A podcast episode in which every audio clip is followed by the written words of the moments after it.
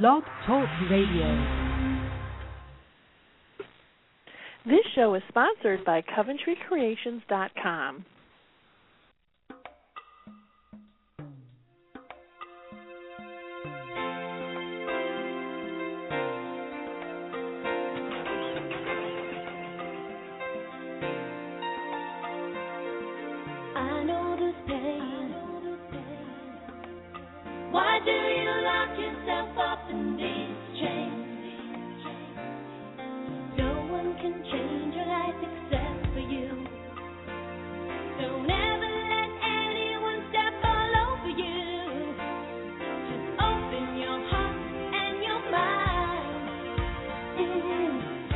pretty bad.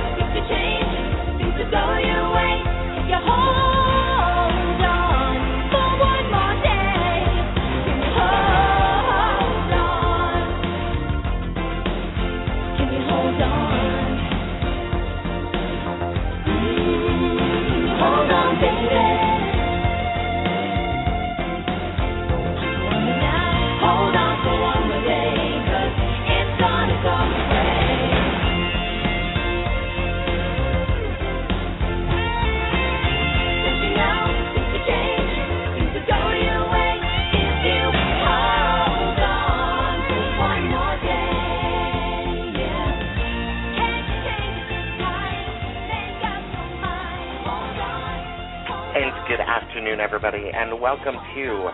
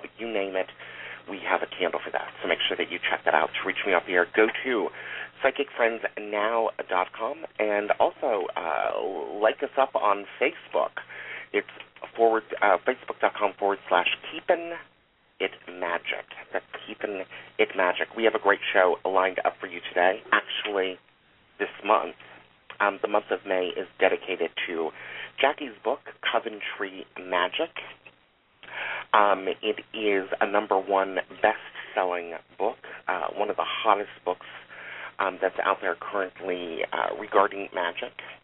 Um, so if you do not have it, you can pick it up anywhere, but you can get a signed copy of it if you order it from uh, CoventryCreations.com. Just make sure that when you make the order, put in the note that you would like Jacki to sign the book, and I'm sure that she will take her Sharpie marker and sign it for you. Um, so Jacki, what's going on there? Um, I'm holding it together. I woke up with a you know nice swollen glands and thick throat, and um, it must be because I started um, a new exercise program. with the as we all know that when you start something new that's good for you. Well, for me, when I start something new that's good for me, for some reason I'll get a little setback get a little sick or something. That's called the Satan. Yeah. we will be discussing that later in the show. so I'm powering through and just being quiet today, saving myself for you, Storm. I've saved myself for you. Yes. Now, it's been two weeks since we've done a live show. It has, and I really missed it. Yeah. I felt like something was wrong with my week. I, I Actually, know.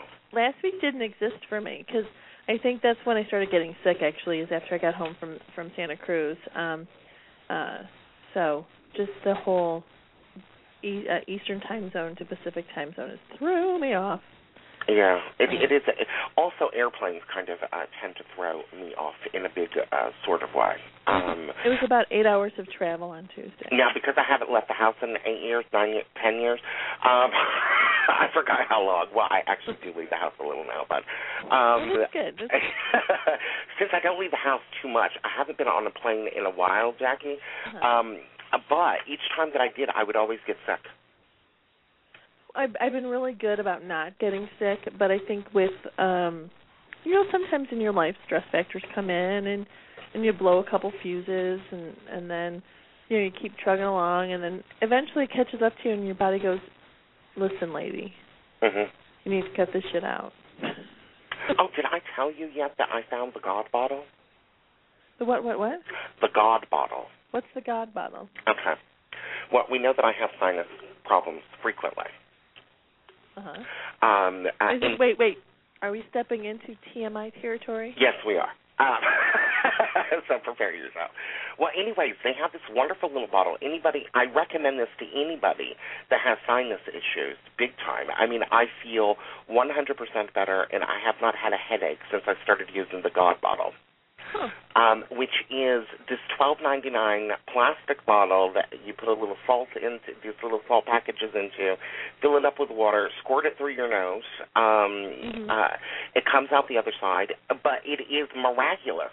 I know that it sounds disgusting, Jacki, but it is miraculous. it's like the neti pot I think that the neti pot is a little bit too weird for me.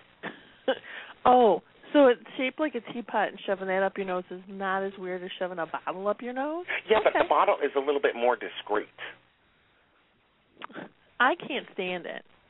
I can't stand it because it tickles my nose to the point where I'm like, I have to stop. I get like, ugh, all weirded out. It, that just makes you want to laugh so that you cough up some congestion.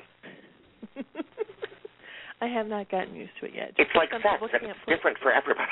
I was gonna say, just because people can't put contacts into their eyes, and I'm an old pro at it. Um, that one just that one escapes me.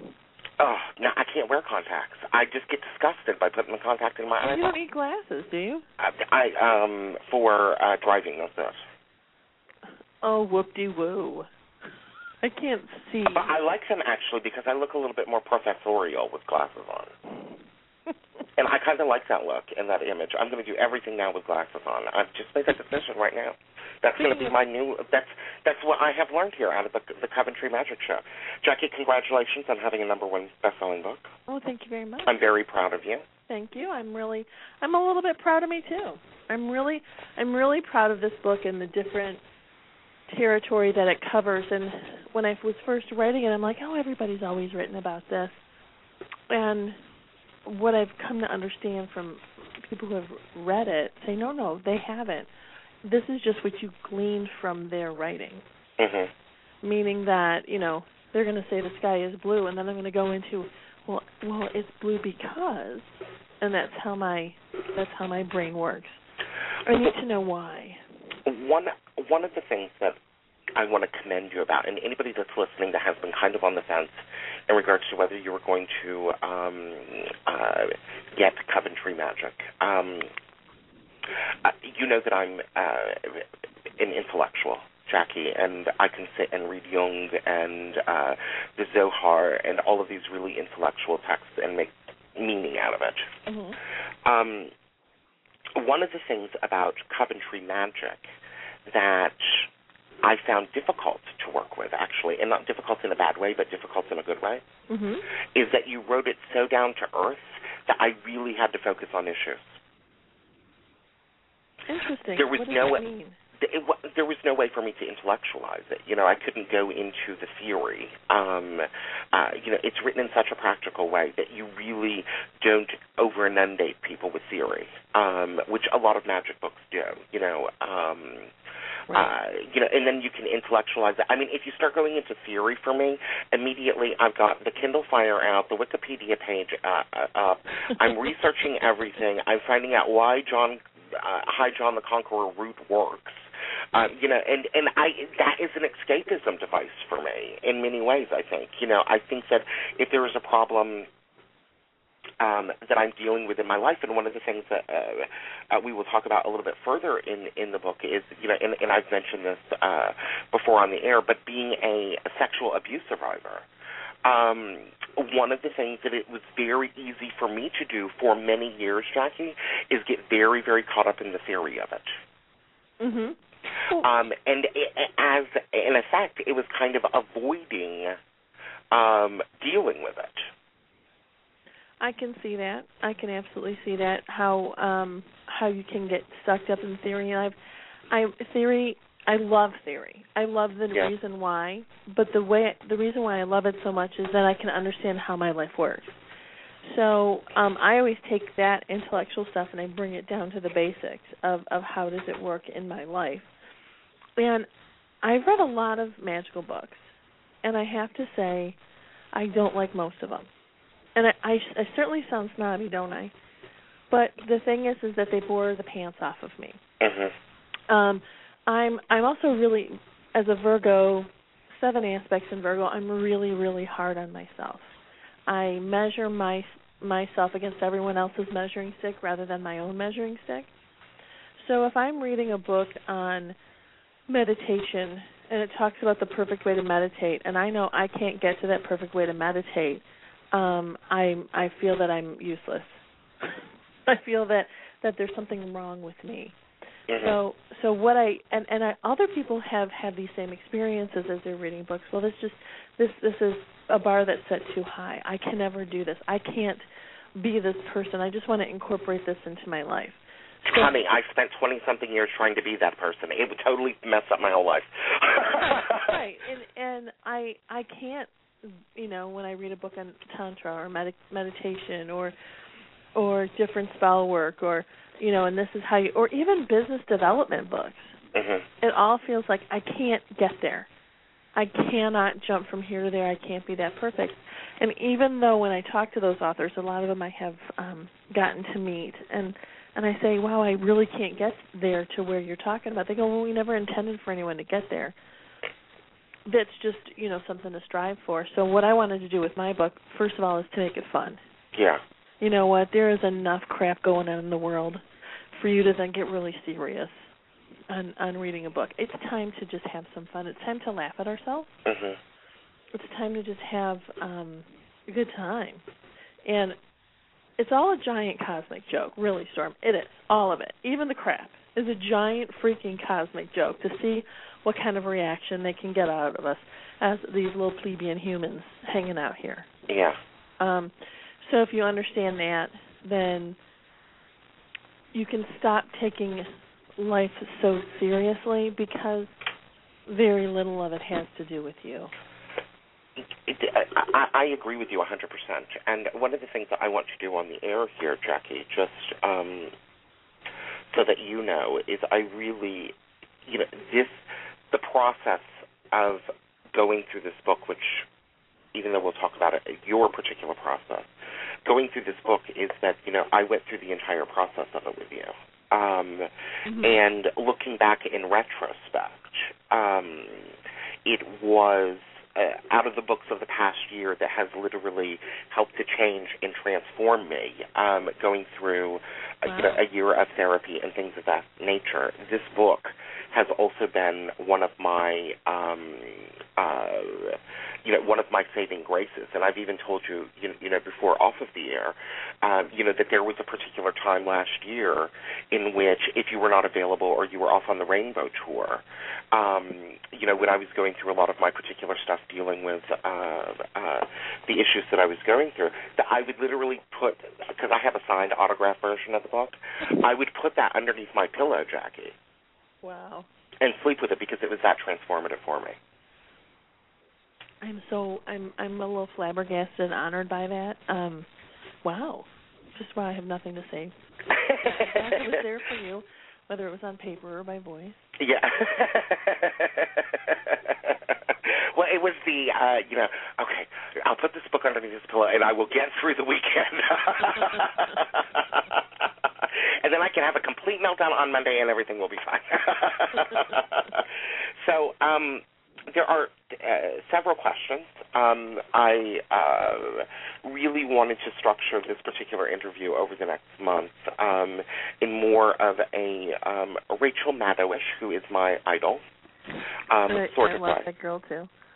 Um, and where I actually want to begin, I also, you know, just so that people know, a lot of the information that you're going to hear from Jacki has never been heard for, of from Jacki before. I have every interview she's ever done. I've listened to every interview that she's ever done. I'm like her stalker, but um, but in a good way. um, uh, but uh, you know, and you, you know, if you really want to do a good job as a, a radio host, get to know the person you're about to interview. Um, the question that I have never heard you ever, ever, ever talk about, Jacki, is we all know the candle story. You said it on the air with uh, um, uh, here on Keep It Magic at least four times that I know of. Yeah. Um, I hear you in every interview that you have done, whether it be um, with uh, Kerrigan or with Christian or um, uh, some of the other shows that, that I've listened to that you have been on. Um, there's too many to list um, uh, of of her radio uh, uh, interviews. Um, but I have never heard you talk about how you got involved with metaphysics and how did metaphysics lead you to magic. I, you know, it's a long and sordid story, as as there want to be. Um, We've so, got four, four, four shows. Go ahead. Okay, I started really um, in high school. I was, believe it or not, a peer counselor for Catholic Social Services, and I was um, I did went through all the training with that, and I had um, and that really opened my eyes. So Catholicism, training through Catholicism opened my mind to the fact that there might be other ways of thinking and um, other metaphysical properties of things.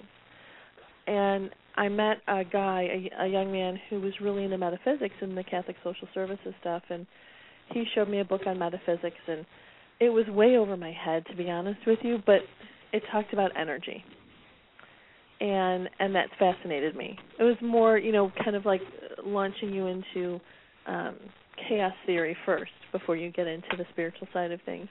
And that always stuck with me.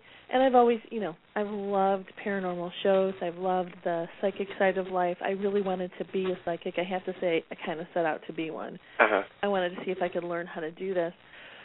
But I also realized I was when I started learning to be a psychic, um, learning those spiritual tools that I was really empathic.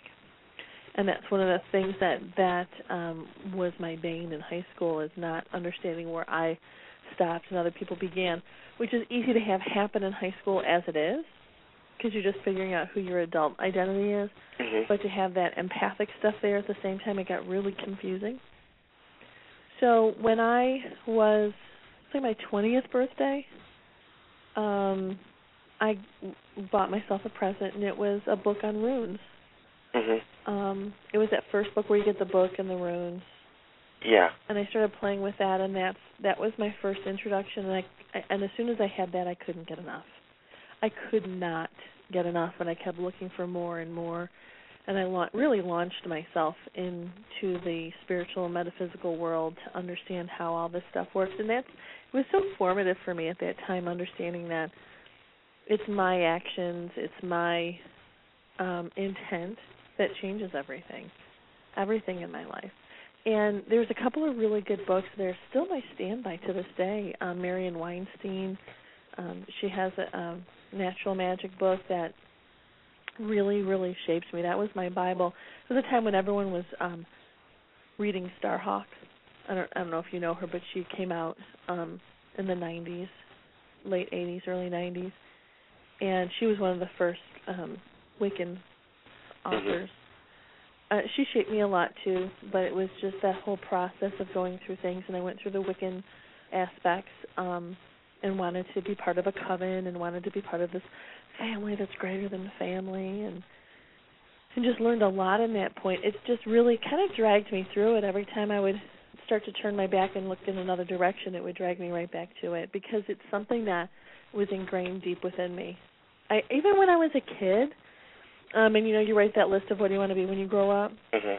I always had like a nun or therapist or something to, that deals with the inner workings of people and and the spiritual aspect. And since I was Catholic, I couldn't put priest. Your option was nun or teacher. Yeah. Uh, so it's always been on my plate as something that has has drawn me. I've always loved my connection to a higher power, to the divine, and and I lost it for a while, and I really wanted to find it again. And that's that's what the rest of the spiritual path was all about, is finding that connection to the divine. Because I think the one if there's one thing that's missing from my book is your connection to the divine energies, to your divine helpers. And I think that's the next thing I'm going to talk about. Cool. That that will be definitely an interesting uh, book. I remember um, because both of us, even though that you're a couple of years older than me, got involved in um, uh, metaphysics around the same time. Um, and I remember that uh, even though that I did not really feel a connection to it in any way, I remember the area that seemed to be most popular during the late 80s um, was the whole Lynn Andrews, Carlos Castaneda, um, Oh yeah, yeah. uh, you know, stuff. Which I don't know. I, I don't think that it's necessarily in vogue anymore. But um, They're good. They're great stories. yeah, there were, you know, the whole medicine wheel, um, Mhm. um, Native American mysticism type of stuff that has uh, percolated. And one of the things that I have seen um, over the uh, the course of the last you know 25 years of doing this is it's really metaphysics has moved more into um, the practical um, uh, or at least the metaphysical authors that I'm attracted to, are moving more into the practical. How do we get out of these huge, grand um, uh, idealisms? Um, You're uh, really reminding me of how, at that point when I first started, your power didn't come from you. no, Your power was granted to you. yes, and that's what a lot of people talked about at that time. The V. Andrews stuff, the Carlos Castaneda, but also in a lot of the books, it was it was going through the process of um, of initiation and opening yourself to these these greater powers. And and what my experience was is that this has always been here. yeah, This has always been here. You've all you are whoever's listening. You have always been magic, and it's really getting back to some of that childhood innocence that brings that magic back.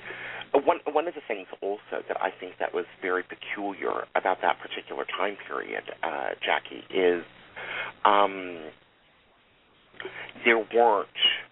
It wasn't really popular. I mean, it was a heavy, heavy niche, the whole metaphysical realm at that particular point. And of course, it um I think the lead way if it, it, and and I have to be very very grateful for this.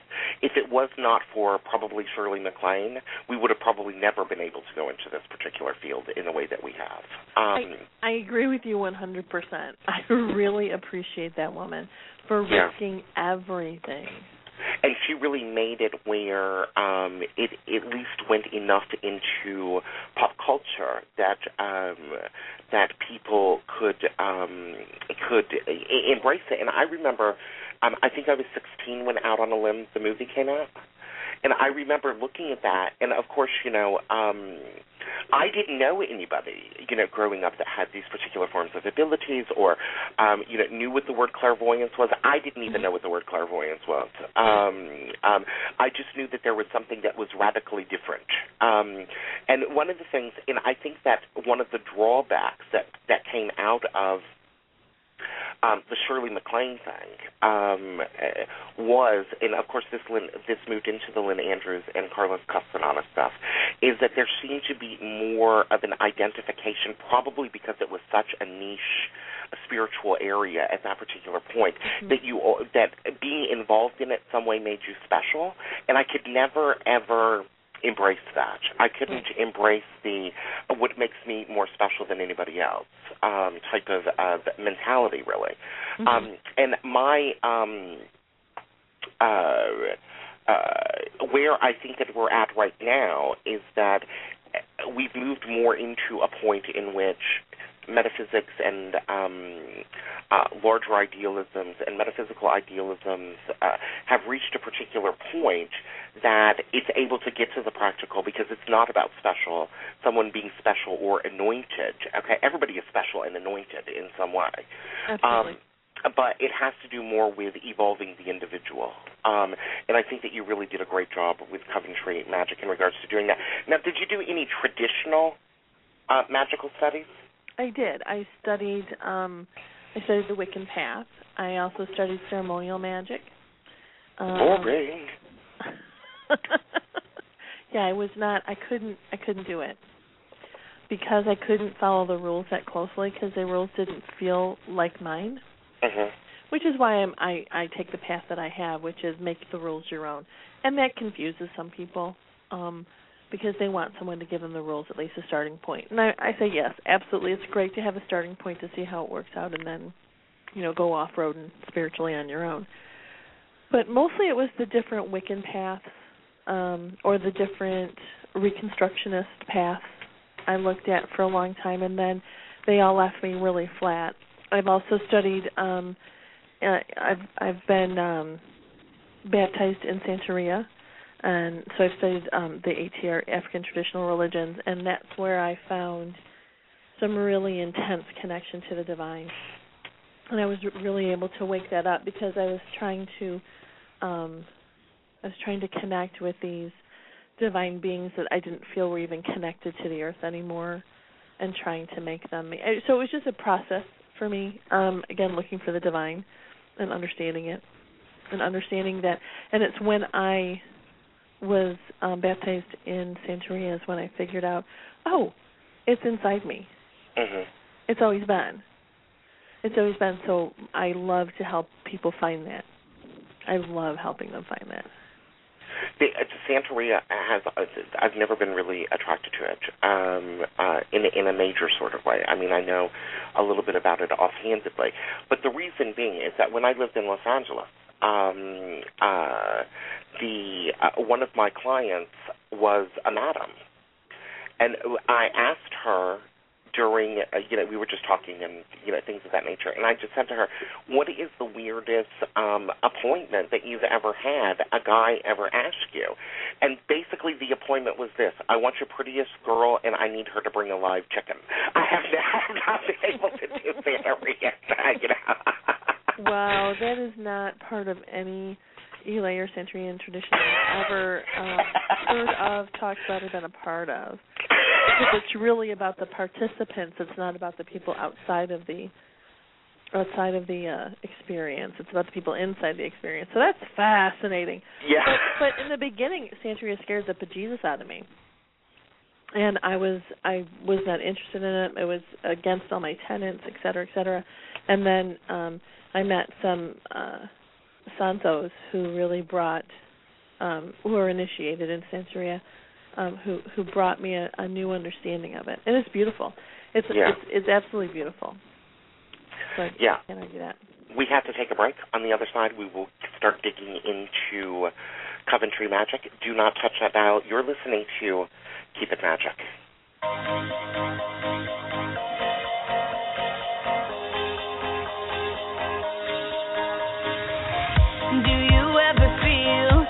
A plastic bag drifting through the wind, wanting to start again? Do you ever feel still so paper thin, like a house of cards, one blow from caving in?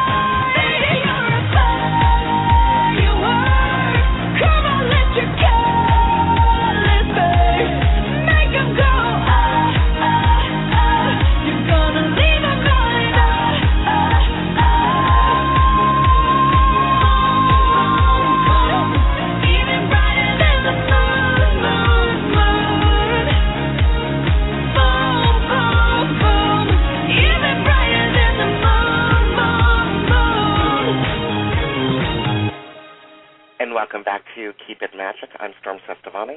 Um, and you're listening to my interview with the incredibly talented and gifted and amazing Miss Jacki Smith, who you can reach at www.coventrycreations.com. If you would like an autographed copy of Coventry Magic, um, order the book from Coventry Creations. Um, in the little box in checkout, say that you would like Jacki to autograph the book for you, and she will find a sharpie to do it for you. So check that out. Um, Jacki, uh, right away, you know, you know, first of all, the great thing about your book I think, is that you turn everything, not only in regards to magic, but in regards to many popular metaphysical theories on its head. And one of the first things that you begin discussing is, uh, uh, and I believe it was with your sister, but um, you begin discussing what has become the law of attraction found in metaphysical thought. Could you explain your beliefs about law of attraction and why many of the popular teachings, uh, uh, you know, such as The Secret and other um, forms of uh, uh law of attraction mythology, um, as I want to put it, uh, uh, kind of uh, is limited. I have to say that I did not keep up on the popular spiritual literature for a long time. So that when one of my customers says, "Here's the secret," oh my God, you got to watch it. It's what your candles are all about. So I watched it, and I went, "Yeah, I've been doing this for years." That's what magic is all about. That's what all this personal evolution is all about. And I've been doing it for years and years and years. So I just laughed and I said, and this person right here has a brilliant marketing format.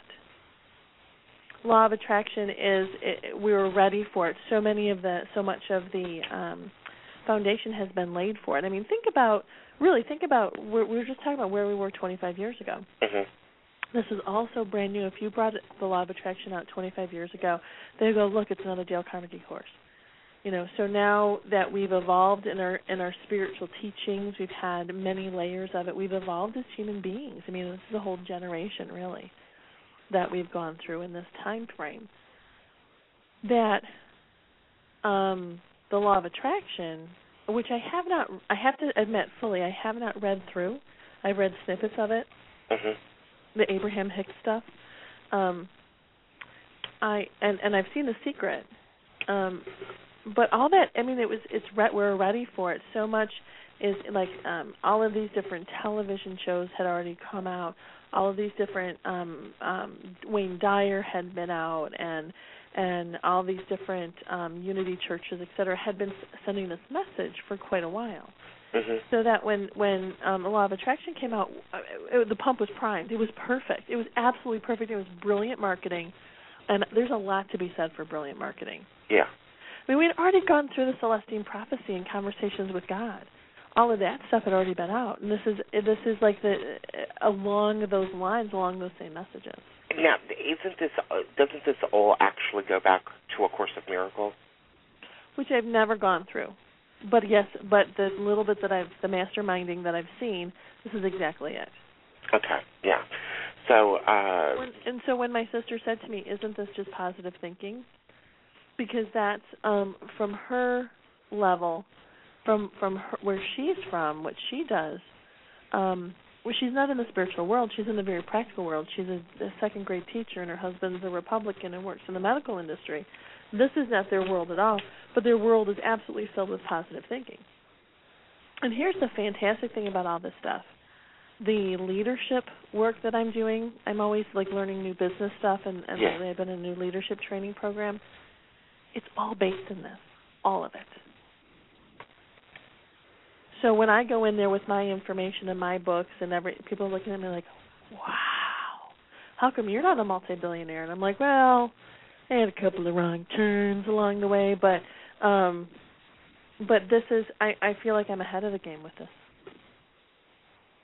Um so I've been doing it. I've been there. I've been doing it. One of the difficulties I think with um, the whole law of attraction stuff is the way that it is marketed.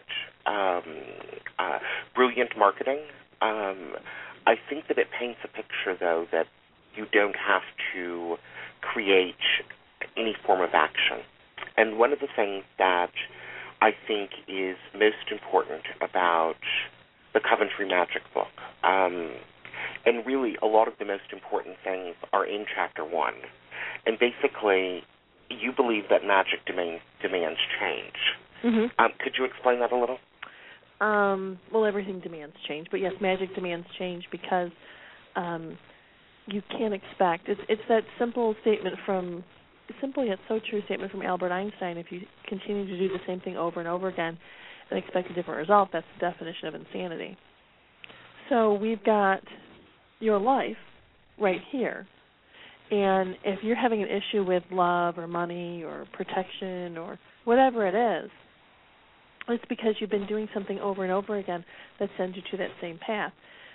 You if you don't have an issue with it, then you don't need to do magic around it. If you need to do magic around it, that means it's an issue in your life. And that's okay because we all have some kind of issue. I know talking to this one gal, her and I have been I've lost touch with her since this, but her and I have been friends for years. And I got to tell you, she never had an issue with money. I mean, she was a school teacher, um, then an administrator, and then up. She kept going up, and, and the woman was making almost a hundred thousand dollars a year. Mm-hmm. But she couldn't find a date to save her life. Beautiful, beautiful woman, powerful woman. She couldn't. She she couldn't find a date. She just wanted to have a family and have kids. Me, on the other hand, you know, I went from I got divorced and I was immediately in a new relationship. Um uh well, yeah, within months, so that's pretty immediate. But I couldn't I couldn't keep two two dimes in my hand to keep rubbing them together to create friction and create more. So we talked about this quite a bit and she said I'd rather have love in my life than money and I'm like, listen, money can heal a lot of wounds, let me tell you. Yeah. So so we had this different perspective on things and that's when I really started looking at oh, we all have the things that we have our our luck with or our, our ashay or our karma with that's easy for us. We never pay attention to that. We pay attention to what's not easy. And we we moan and bemoan that. But that's where the issue is and that's what the thing is that you were put here on the earth to overcome. That's a great segue into my next question, which is why do you believe that magic makes you evolve and grow? because you evolve or you die. Um, just even as a human being without any magic layered onto that. Mhm. Um, as you go from job to job or from college to being an, a single young adult to married and kids, we all evolve. Our our identity evolves. Um, and we learn new things. And our experience is, is our language that we use to build upon the next thing and the next thing we always evolve. And so if you use magic, which is purposeful intent, manifesting purposeful intent, it's an acronym. It's just that's what magic is. You, you set your intent. This is where I want to go. This is what I want to manifest. And when you do that, you're evolving with it. It forces you to evolve. It forces you to have a new perspective. Great, great, great answer. I love that. Um, I can't even add to that. That's um, a great question too, though. uh, It made me really think.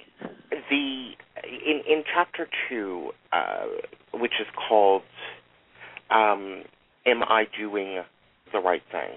Oh my God, am I doing the right thing? Yeah, it's like, oh my God, am I doing the right thing? Yeah, That's the name of that chapter, just like that. yeah.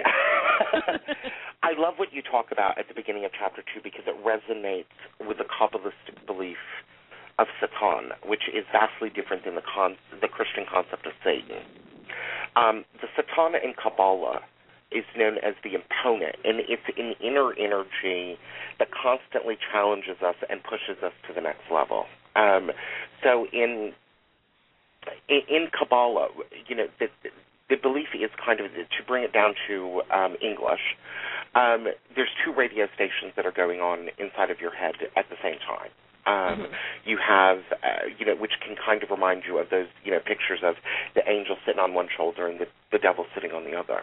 Mhm. Um, but in Kabbalah, basically, the Satan is a necessary component because it allows us to evolve more into an energy like God. Um, and if we didn't face, in order for us to become like God, we have to fa- uh, face adversities and grow and change and evolve and deal with our own personal garbage. Um, and uh, you know, and, and again, in my intellectualism, I went, you know, 13 years uh, studying Kabbalah and really not applying it because I could really intellectualize it good, you know. Um, but uh, you know, it, it's really interesting um, that you talk about um, you know needing to be uh, you know needing to understand that you know when we work with with magic that oftentimes we're on the wrong road and that the purpose of magic is to move us to the right road. And there's a great story in Coventry Magic about um a woman that comes to you um, uh, because she is afraid that her um, uh, a boyfriend or husband, whatever he was, um, was going to cheat on her every five minutes, and she was coming every week to get candles from you, Mm-hmm. you know, to try to keep him from straying. Um, and it basically, it got to a particular point that she wanted him to go, um, uh, and you know, eventually, I guess you have to get rid of him. But uh, uh, why do you think that magic helps get us on to the right path? Well, I think you have to look at it in two different ways. You got to get on the right path um, for magic to really start working. You can continue to band aid the same thing, and you're going to keep repeating the same issue. And that's the point of, oh my God, am I doing the right thing? Yeah. Is that if you're finding yourself um, hitting your head up against the wall on the same thing over and over and over again, that means that you're not looking at the right direction. Like with this woman who kept doing magic to keep keep her man. Now, does it mean that she needs to get rid of this man? I don't know. You don't know until you get into the middle of it. It might be that she really need she really really needed to set her boundaries. Mhm. She needed to address this relationship in a new way. She needed to get strong. So it really wasn't about the man. And it's never really about the other person or the other thing. It's always about you. Mhm. But yet life isn't about you at the same time, but it is still always about you. It's like a twisted little thing. Other people's actions are never about you. Your own actions are always about you. And if you kind of that's that four agreements thing that um that's the one thing I pulled from four agreements that it's it's you, you should, don't take it personally. Yeah. Um, but with with getting on your path to, path of destiny, when you get on your path of destiny and kind of let go, things start to happen really nicely for you. Things start to flow a lot faster. And when and and the other thing about getting on your path of destiny is they happen nice and fast, and then right up until boom, they hit the next block Mhm. the ne- the next issue and then when you know when you the issues are getting a bit bigger and a bit bigger you're really on your path of destiny because those those fears are, are nasty little buggers and they will do everything they can to keep you off it. So that's when because that's the, one of the big questions that I always had from from students and clients is like but but all these horrible things keep happening. I'm like then keep moving through them. I'll give you a for instance and we we're laughing about it early at the beginning of the show is I swear to you, I get sick every time I start to work out. Mhm. Every time, and this is one of my big issues. Weight has always been an issue my entire life, and I realized for a long time it was not my issue; it was other people's issues that that I had accepted on myself. Well, I had accepted on myself for so long. Now it's become my issue, Mhm. and so every time I work out to the point where I mean, it, many many years ago, I'm like, okay, we're going to do this new workout routine, and I'm going to meet you guys at the gym. and bought the gym membership the night before I was supposed to start. I literally um tore the ligaments in my knee. You know, and and then, um but today, today it's I usually get a week and a half. Lately, I get a week and a half, and then I get sick. I got sick the first damn day, so that means I'm getting really, I'm getting a lot closer. You're getting a lot closer. Uncrossing, uncrossing, uncrossing, Yep. uncrossing. Just keep burning, uncrossing him. And and so what that is is is that sometimes you you go in and you heal it, and sometimes it is you power through. Sometimes Yeah. that's what the healing is is powering through. So that's why I'm going to go with the uncrossing. Um, actually, that's a great oil to put on today. Now that I think about uncrossing and the healing, so we can uncross it and lift it from you just taught me well. yes, yes, I have, and it, it is true because this is you started out going. So um I don't like using candles. I just like using oils. Mhm. I remember those first conversations. Yeah, the uh, uh, it is uh, uh, fascinating. My own process of of working with candle magic, um, and one of the things I, I will tell you, you know, and this was in it fits in perfectly with with uh, chapter two is in the oh my god am I doing the right thing I had this crazy cockamamie idea about two years ago Jacki as I was flipping through you know one of the uh the little mini booklets that you have um uh which if you don't have it, there's a great pick a guide candle from uh, Coventry Creation. Um, uh, and I decided, you know what? I really, uh, I tend to isolate myself a lot, and I you know, don't have an enormous amount of people in my life. I just can't deal with them for the most part. Um, but I decided to do this crazy thing called the seven steps to creating friendship.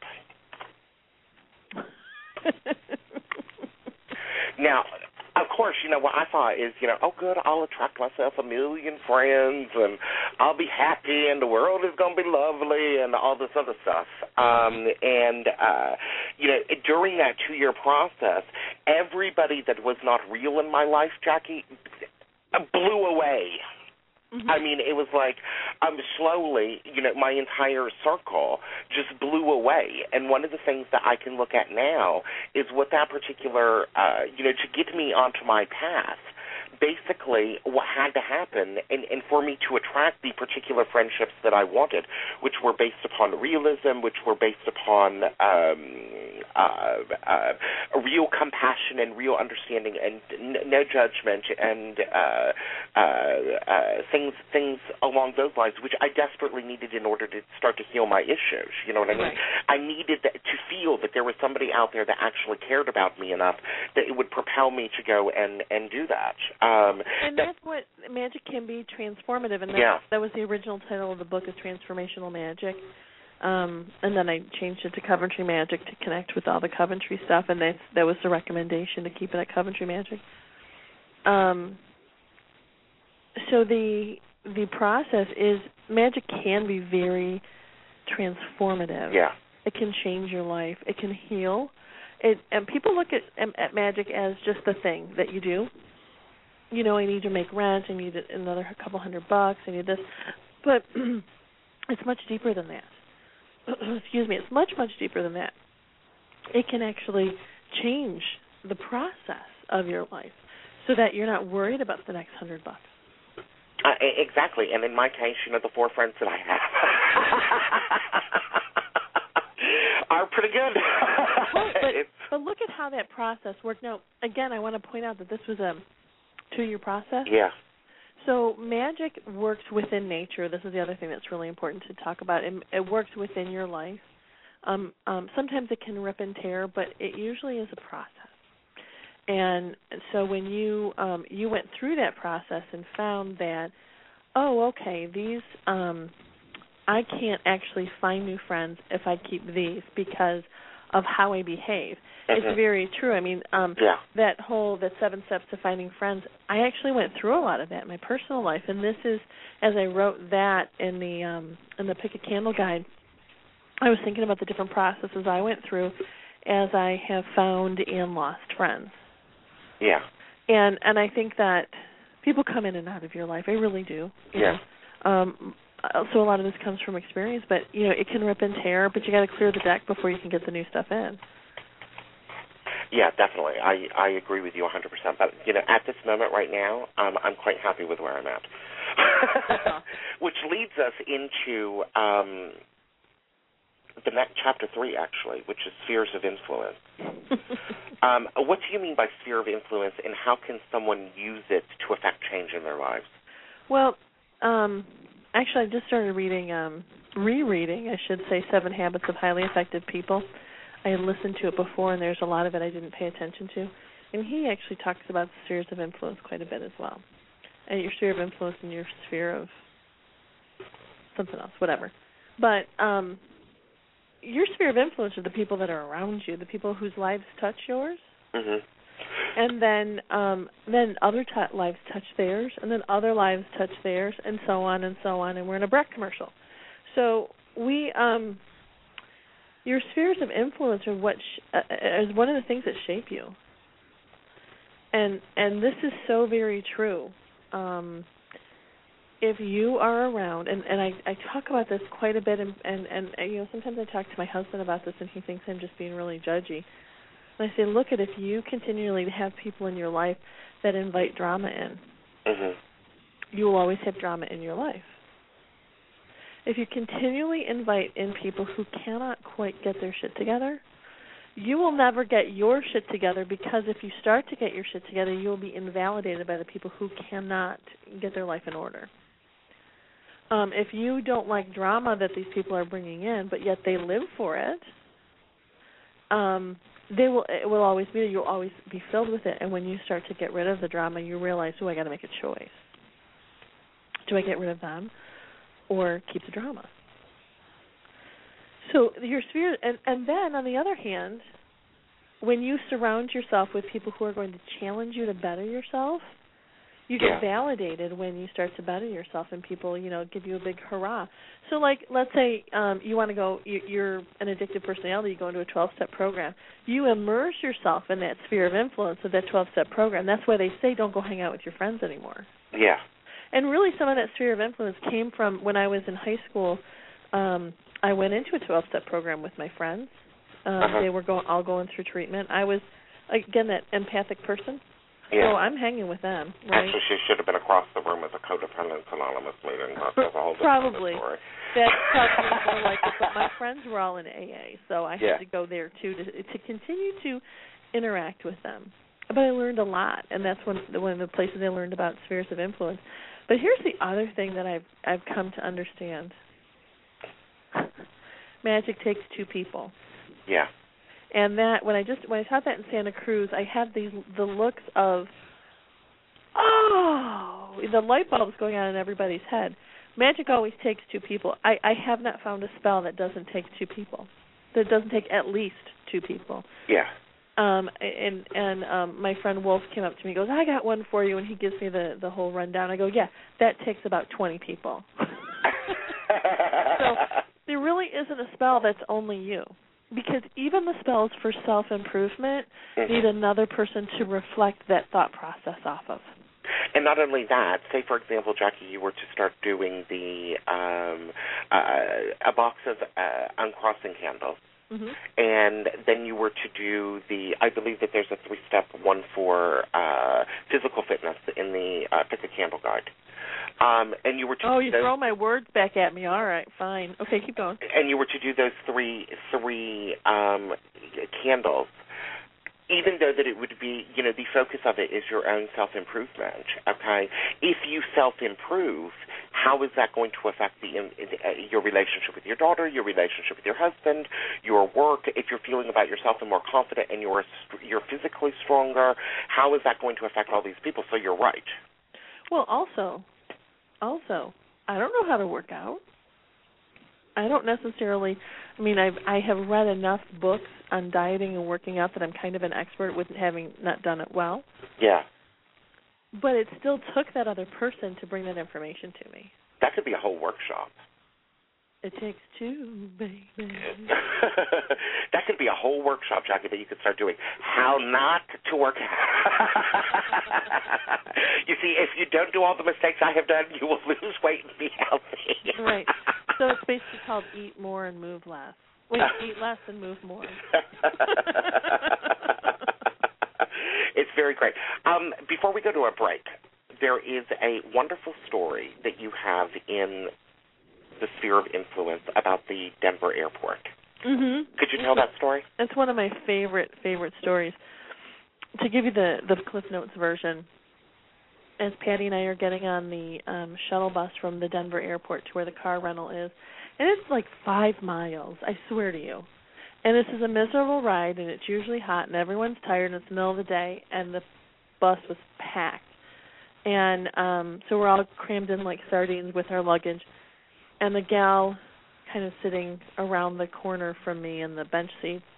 Um, beautiful woman, beautiful curly gray hair. She looked probably maybe sixty, sixty-five, if that, but she was gorgeous. She was put together. She looked fresh as a spring morning, let me tell you. Uh-huh. And um and as Patty and I were talking about things and I was referencing how a friend of mine always has something nice to say to people and I really admired that about her.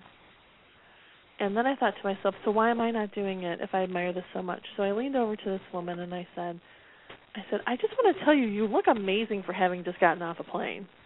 I want to be you. I want to be as cool as you. And and she laughed and she didn't know what to do with that compliment and we chatted for a hot second. And she was she was also before I had said that to her, she was looking kind of dejected, looking a little lost and a little unhappy. Well, Sheila was looking great after that. She was smiling and having a good old time. Then um when we got to the rental car place, oh my god, there was a line out the door. I cried a little. It was there was such a long line and I just did not want to be traveling anymore. I wanted to be at my hotel. And I can get a little impatient it was cacophony there. There was people standing around. The kiosk to do the automatic check-in with your car was broken. The the line snaked all around on the inside, then out the door. There was, there were children running around. There was cars. Everywhere. It was crazy. It's crazy, I tell you. Mhm. Well, I was working really hard to get this kiosk working, so I wouldn't have to stand in this line, and it just wasn't going to happen. So I finally get in line, and I'm at the end. Patty and I are at the end, and uh and I look, and the woman who had gotten off the shuttle, she had just gotten in the line. She started talking to people, and it was crazy what happened. She started. The baby was crying, so she started playing with the baby. The baby calmed down. The mom wasn't as frustrated. She got her kids wrangled, and and then and then it was like a kumbaya moment where people were helping other people and watching luggage so they could wrangle the kids, and other people were keeping kids entertained, and and you know these people were holding the line for these people over here so they could play with their kids and get them to sleep and it was crazy the line went faster everyone was happier it was it was um people were laughing um the folks were smiling at the counter they looked like they were you know rode hard put away wet up at the counter because like they their life was hell and and it was it really was a magical moment of just using a sphere of influence in the moment and what that can happen. And and we got to witness it this time.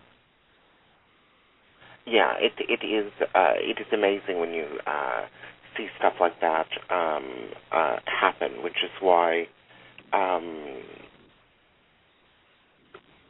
I think that that we should, in our day to day life, as much as possible, take in you know keep in mind the particular effects that our um, actions and our behavior and our words um, may have on many people.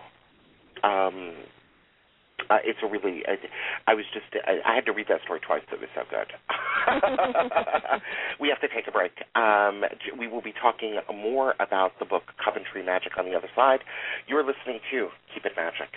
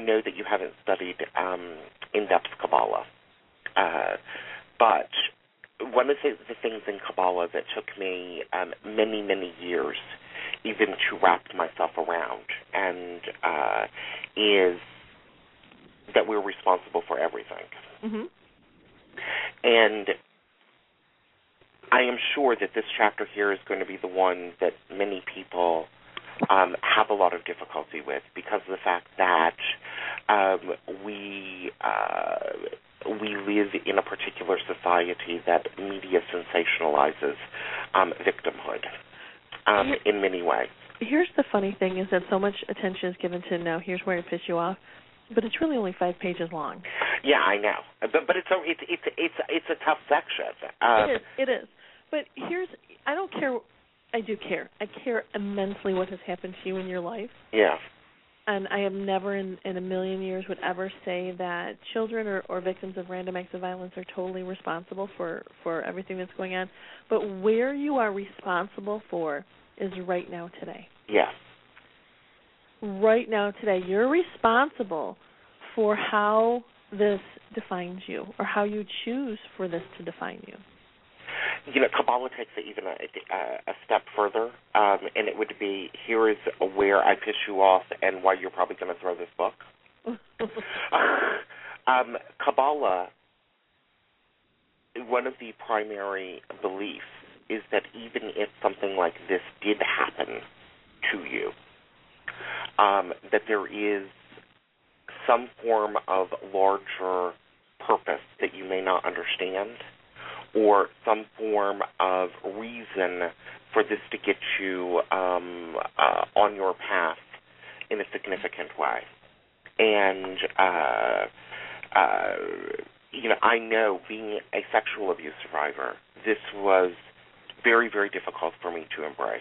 Mm-hmm. Um, uh, because uh, you know, in essence, I would not be able to be the person that I am um, without, uh, uh, uh, you know, that particular uh, situation, really. Um, so- well, let's let's talk about that for, for a hot second because I I agree with the Kabbalah in the sense that um yeah there's always a there's always a greater purpose, um, but sometimes we don't even want to approach it. You don't want to approach the greater purpose because it is so frustrating. Yeah, and um and so we just it's too much. It's absolutely too much. So if you at the very least at the very very least say you know what i'm going to um i'm going to uh uh take responsibility for my life today. But i have to say as an adult as kids you can't control your world because you're thrown into situations that and and you're you're taught different things and and and you're not in control but as you approach your your adulthood you make choices. You make choices on, you know, one of the big things I talked about, and and I was challenged on this in Santa Cruz, and and this woman was uh, just uh, just a hot mess about the whole thing, and and um and I really felt for her, and we spent a lot of time on this, and we did some healing work around it. But if you're choosing to live in the middle of the ghetto, and yet you're saying, why do I keep being broken into? And I'm saying this because it happened to me, not in judgment of anyone else. Then you gotta wake up and say, you know what, I gotta get the hell out of here. It is more, you know, when I said that to my daughter, I said, um, this is you taking responsibility for your life when she wanted to go into a situation that there was more likelihood of her being sexually assaulted than not. I said, this is one of those choices in your life that that shapes you for the rest of your life. Yeah. And so and so this is sometimes you get and even at age 15 I'm saying you are responsible for your life. You are responsible for the choices that you make. Because it's all about that. It's all about your responsibility and and ethics and all that it's about choice. And they're very situational. You're you're the whole thing the whole thing is very situational because I can't tell you how I would react if somebody came at me with a baseball bat. I can't tell you Mhm. because there's so many factors. Would I duck and run? Would I would I, you know, hand over all my money? Would I cower in fear? I don't know. Would I freeze? I don't know. Because I've never been in that situation. I don't have any training for it and and um and it was blindsiding me and I didn't know what to do. So you you can't know and you just know that that the choices that you make as a human being the choices that that um and the type of person you are is going to define what you do in that moment. Is going to define what your what your ethics are, of the situation is. Yeah, definitely. On page 22, you tell people to step off the woo-woo train and stop trying to find meaning in everything. Could you explain this a little bit more? Um Yeah, um why did this happen to me? Why did this happen to me? Sometimes it's not not where you're at. You just need to move through it and you need to decide whether it defines you or not. Mhm. What choices have I made in my life? And that's exactly what I said. I'm living in the middle of the ghetto and the neighborhood's getting worse and worse. And I'm saying, why do I keep getting broken into? Why aren't my guides protecting me? Well, your my warriors are telling me get the hell out. Yeah, your guide is saying get the hell out of the ghetto. right, right. So, so sometimes you need to step off the woo-woo train and not and stop trying to to fix the moment and saying, what are the choices that I've made to get to this this point, and and stop trying to say, but I don't understand what's my place in the universe. Well, your place in the universe is where your ass is sitting right now. So look around you, pay attention, and make some changes. Because the metaphysical, the spiritual, does not function outside of the physical. Mhm. It functions with and in conjunction with the physical. You um, talk about in chapter five, which is called "And I Cry Why," um, the why factor. And one of the things that you uh, uh, trained me about is that often the reason that somebody is coming to you for magic may not be the real reason. hmm Um, could you go into that a little bit? Well, we're we're again those those fears and those blocks are awesome at their job. They have existed your entire life or for a long time, longer than you've been aware of them, and they've been doing their job really well. So they've gotten in the way of your personal evolution in this one area. So when you are having an issue in that area, I got to tell you, it's probably not okay, 99.99% of the time it's really not with that issue. It's the lie Mhm. it's the it's the thing that's um, pushing the buttons to keep you distracted from what the real issue is. So in the book, I have this whole exercise of how um, you get into this place where you are listening to your body and your inner voice, and you ask, "Why is that?" Um, when I do these classes, actually, I just made the decision that when I do the class next time, I'm going to pair people up rather than trying to have people do this on their own because it's really hard to do on your own because you're a really good liar to yourself. Yeah. We are brilliant at it. We can craft whatever story we need to justify our actions. It's amazing. Talent, let me tell you, talent. Um so what this does is it helps you move underneath all of that to find the the real issue. Because when you find the real issue, when I find every time I find an issue of why I'm doing something, it helps me get to the next level. It helps me, oh, I don't have to deal with that anymore. I don't have to deal with that insanity anymore.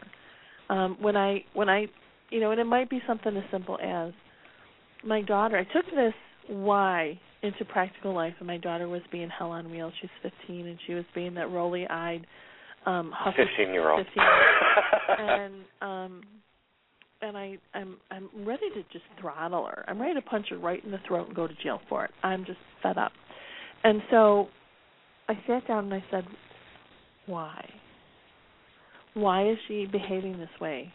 What is she behaving this way about? What's going on?" So then I went home that night. I said, "Come on, we're going out to dinner." We took her out to dinner. I said, I get that you're not happy with something and you're behaving in a certain way instead of communicating to me, and I don't think you know how to communicate to me. So what I'm seeing is that you're not feeling heard, and when you're not feeling heard, you stop communicating and you start acting out. So I'm here, and what would you like to tell me? See how that worked just in my practical life, and and so now we have a routine where, um, if she's stressed out, not feeling heard, she asks to go to dinner just the two of us in a place where nobody knows either one of us. So Yeah. We're not going to get distracted. But you can, when you get underneath the surface of that, it can be something as simple as that, or it can be um, more intense. Um, of of why am I, you know, why do I keep, why am I always short in my paycheck, you know, and then you just go underneath the layers. And and that's something that I had to ask myself. Why am I always short of money personally? And and I got to the point where. um what it was is I felt guilty for um having anything of my own. I come from a big family and we were trained never to covet anything of our own. How dare you, you greedy little snot bag. Yeah. Um and I went, "Oh, I get to have things of my own." And I really worked a lot on that. I worked on healing that quite a bit. Um and I worked on that magic of feeling deserving and filling myself with with the earth energy and, and doing some stuff. And you know what? if I want something, the money shows up for it. And you know, granted, I haven't hit the you know four million dollar want something, money shows up for it. Mhm. But but I I got a store out of it. You know, I wanted a store, it showed up, so I'm pretty good. Yeah. It, it I think that um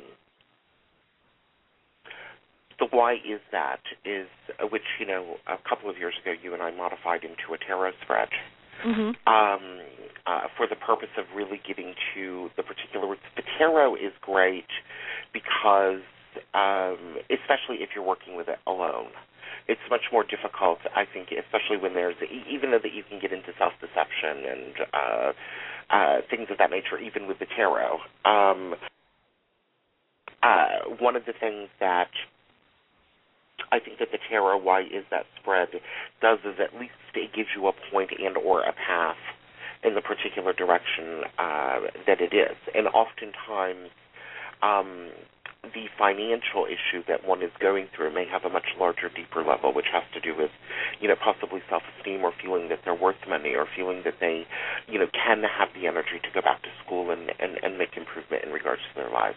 And I think it's a very, uh, you know, the why is that before somebody goes and um, and uh, does anything, they can even use the uh, the the online Coventry Magic Oracle Yeah. and ask the question, why is that, and get to um, the particular roots, basically, of what may really be going on. It's true because um I recently did this for myself um because I'm really I'm really like do not want to do um did not want to do um webinars. And I'm like, why is that? It's a great way to communicate with a lot of people at once. Mm-hmm. Less traveling. I'm I'm finding that I don't want to be away from my family as much and my friends as much. So why is that? Why am I hating this so much? And I went a couple layers deep. I won't bore you with the details, but it got t- got down to I'm really afraid of um having a group of people looking at me as their teacher and guru. Oh, stop, stop, stop. Honey, I have done 490 webinars online in the past two years, Uh-huh. and I have main, maybe have seen the host of the webinar once. Right. So so again, but I had to understand what's my Yeah. what is my I'm you know what I'm really um I don't want to be responsible for a bunch of people. It's really what it comes down to.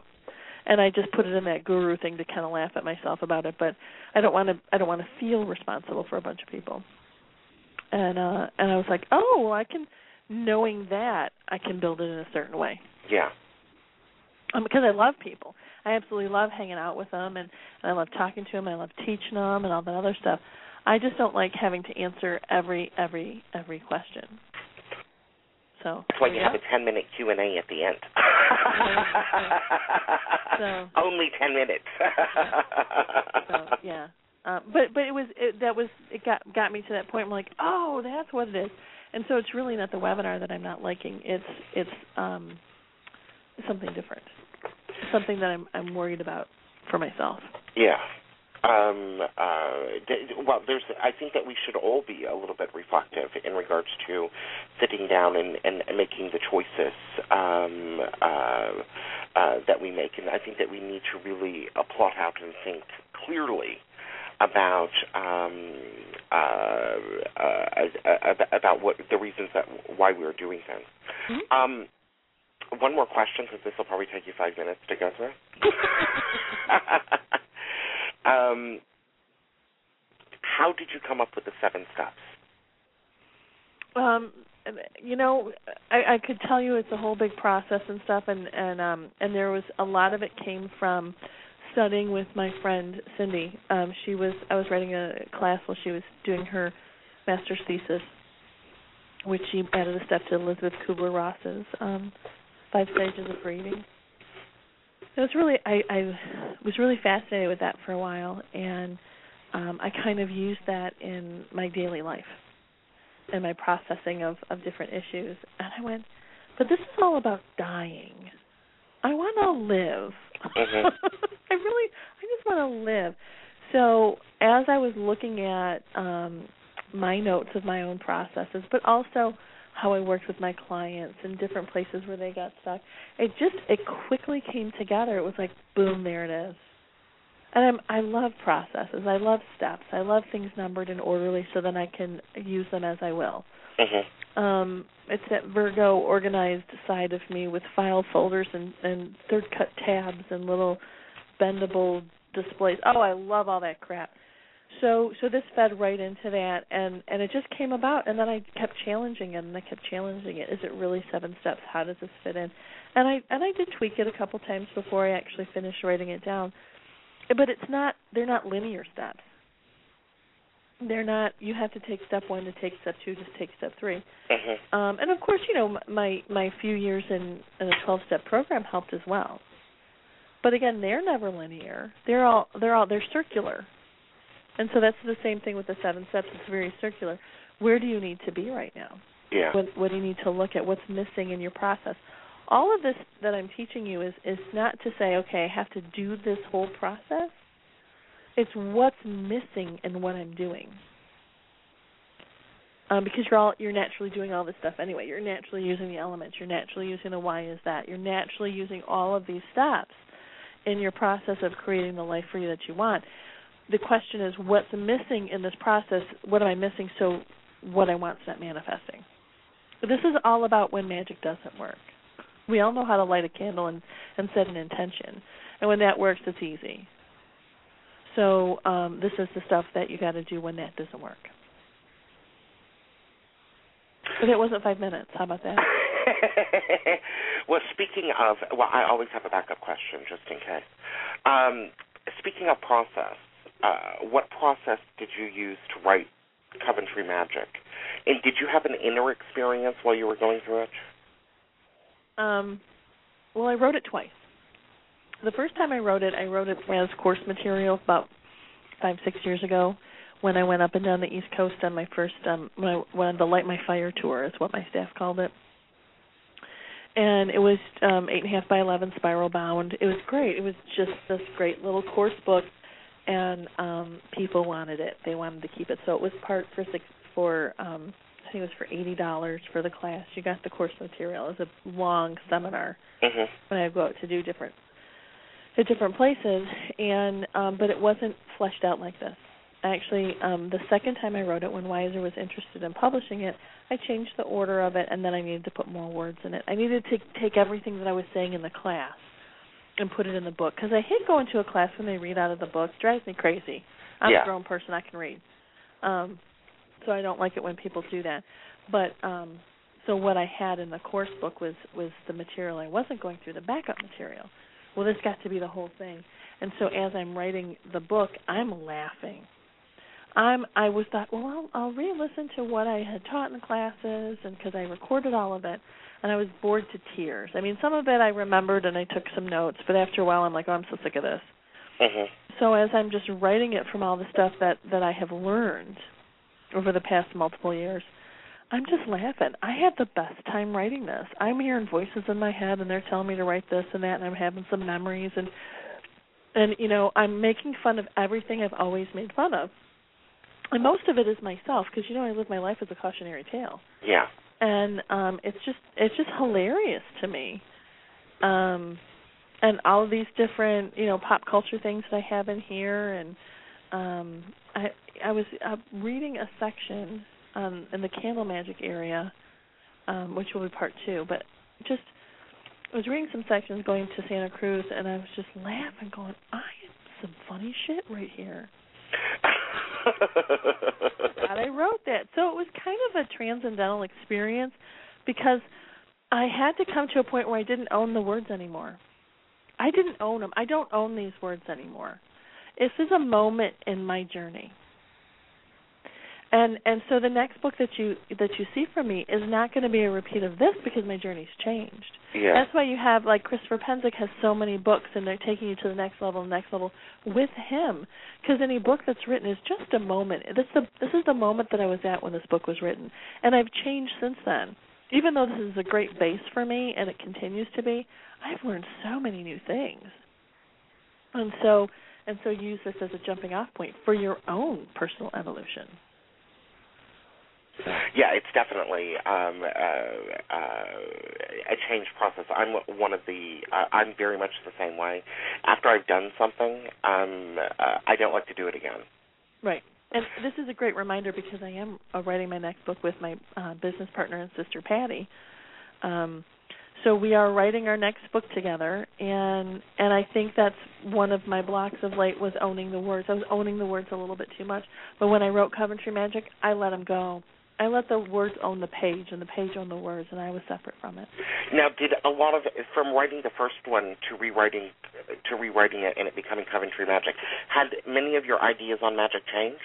Um, no, but I got less less um, specific and less structured. Okay. all of them are all of them are pretty much exactly the same but i got funnier really Yeah, it's it's hilarious. This book is hilarious. I love it. Um, speaking of which, if you want to get a copy of Coventry Magic, you can get a copy at CoventryCreations.com. We're done with the interview one. Interview two will be next week, where we will go through part two, which is actual candle magic and getting into uh, practical-based stuff. Um, uh, so you'll definitely want to tune in that.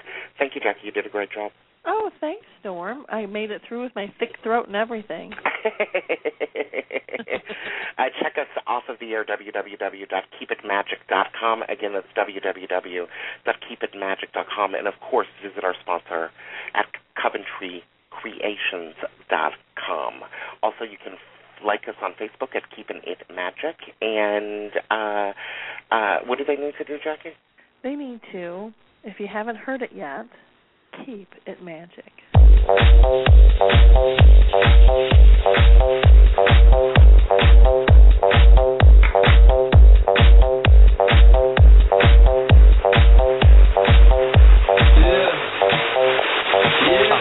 When I walk on by, girls be looking like we fly. I pimp to the beat, walking down the street and my news a freak, yeah. This is how I roll, animal print pants out control. It's Red Bull with the big ass bra, and like Bruce Lee, I got the clout, yeah. Girl, look at that body. Girl, look at that body. Girl, look at that body. I, I, I work out. Girl, look at that body. Girl, look at that body. Girl, look at that body. I, work out when I walk in the spot. This is what I see. Everybody stops and staring at me. I got passion in my pants and I ain't afraid to show it, show it, show it, show it. I'm sexy and I know it.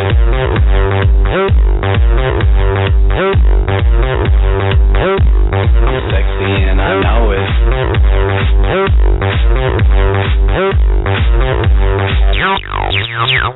Yeah, when I'm at the mall, security just can't buy them all. And when I'm at the beach, I'm in a speedo trying to tan my cheeks. What? This is how I roll. Come on, ladies, it's time to go. We headed to the bar, baby. Don't be nervous. No shoes, no shirt, and I still get service. Watch. Girl, look at that body. Girl, look at that body. Girl, look at that body. I, I work out. Girl, look at that body. Girl, look at that body. Girl, look at that body.